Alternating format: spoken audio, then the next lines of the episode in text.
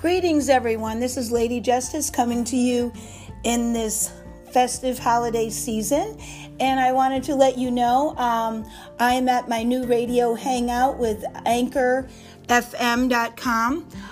This podcast series will be diverse in its offerings, sometimes crime related, sometimes not, but you can uh, be sure that they all involve the perception that we are all the little guys and gals, uh, and we have to take on the system in its many and varied forms. Sometimes it's getting your hands dirty and swimming with the sharks, playing their game, and if that doesn't work, going around them with out of the box methods. Sometimes we may discuss behavioral, cultural topics that try the soul in this ever fast paced society of ours, for good or for bad.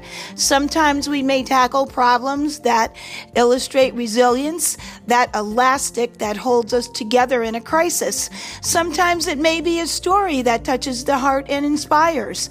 Sometimes it may be uh, the idea of finding positives in what may be viewed as always negative and tragic whatever it is, it may be up for discussion. And I want it to be good, useful, and leave you with a takeaway thought that leads to change for the better. And uh, so, with that intro, wanted to let you know that it's appropriate at this time of year uh, that we talk about the seven little white lies that we tell for Christmas or during the holidays. As our subconscious leads us into the holiday season, by osmosis, uh, retail um, markets try to force our psyches into the fest, uh, festive or festivities prematurely. Whether it's commercialism and all that tinsel, uh, totally forgetting the religious aspects, or telling us that if you don't buy the latest and greatest whatever, we are somehow deficient and cheating our families and friends. Well, I'm here to tell you about these seven little white lies for Christmas or whatever holiday you choose to celebrate. So with that, let's let's get into them. Um, I have spent uh, many uh, uh, New England holiday Christmas, uh, tolerating the shivering and the white stuff. I've spent one Christmas in the Phoenix desert, and I've spent a few uh, in, uh, true Carolina Christmases. And um, although many uh, geographic locations have uh, their affluence if you look for it, it's heartwarming to know that less can and usually is more.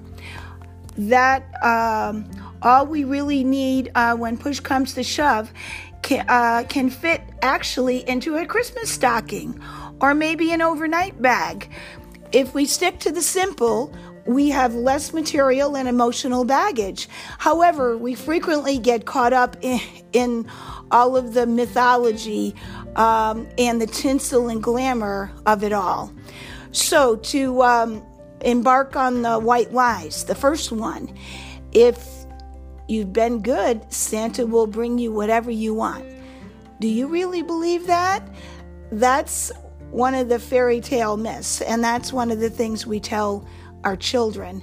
If you're good, Santa will bring you X or may bring you X. When the reality is want versus need. Since when is life fair? What we really want is not a material good, and it often comes from within with self reflection and a little help and encouragement from our friends. Number two little white lie buying the hottest and most expensive gift will cover a multitude of sins or neglect during the previous year. Ah, yes, don't we all know of those people that shower us with gifts but barely pick up the phone or barely send us an email or barely text us all year long, but they shower us with material goods because it's the easiest thing to do. Um, and I've found personally that um, it may be out of a sense of guilt, or it may be that they feel that their time is um, more valuable during the year and I can just make up for it with a material good. Well, that doesn't wash with me and it doesn't wash with a lot of people. So look out for that one. Um, so um, try not to buy into that. Number three, You must do what you always do with family for the holidays, quote, because it's tradition. Tradition. Remember that from from the famous Broadway play. Well, tradition can um, change, and luckily so, because times do change. People pass away, people move away, people lose their zest for the holidays for whatever reason, people lose their jobs. They don't have the income to buy gifts uh, or to buy the um, holiday turkey.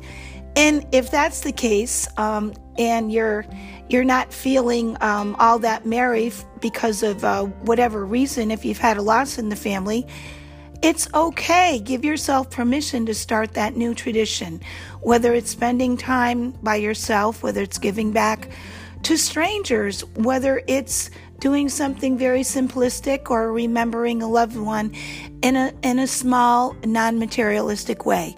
Give yourself permission. Number 4.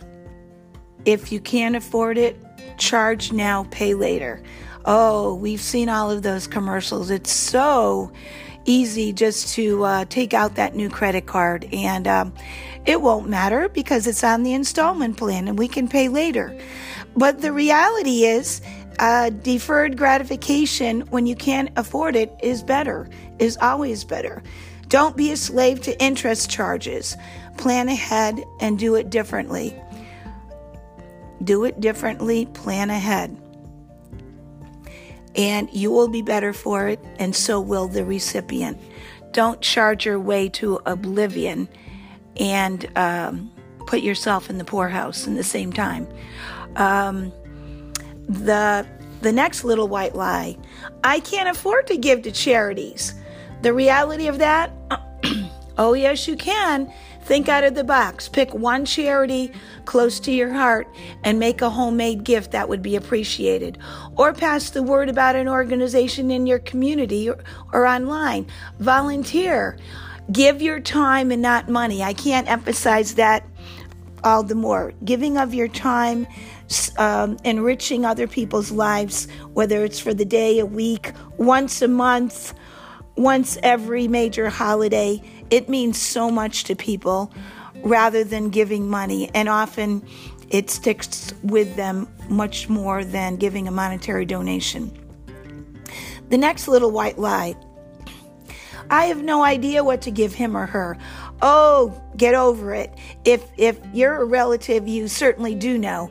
If you have a, a, a, sibling, a mother, father, grandparents that you lived with for 30 years or more, you know what they like. That's just an excuse. Think think about their, their life needs now and their priorities.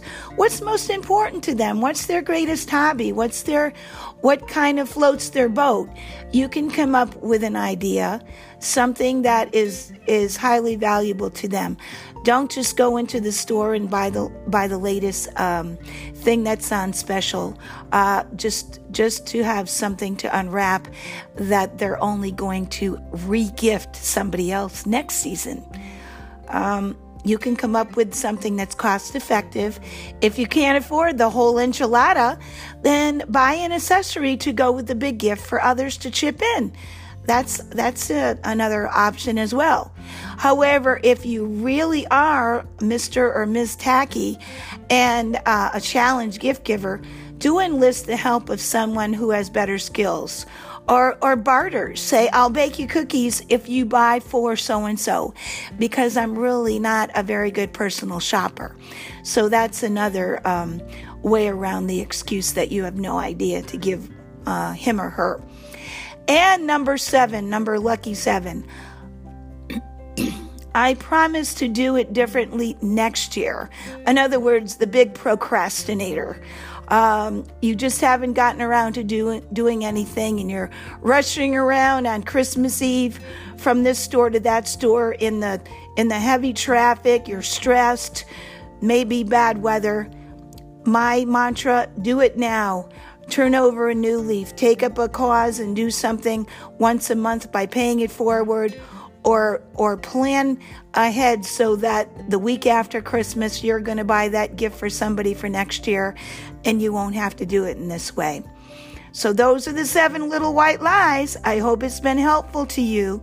And happy holidays everyone. Be sure to tune into my next podcast. Take care.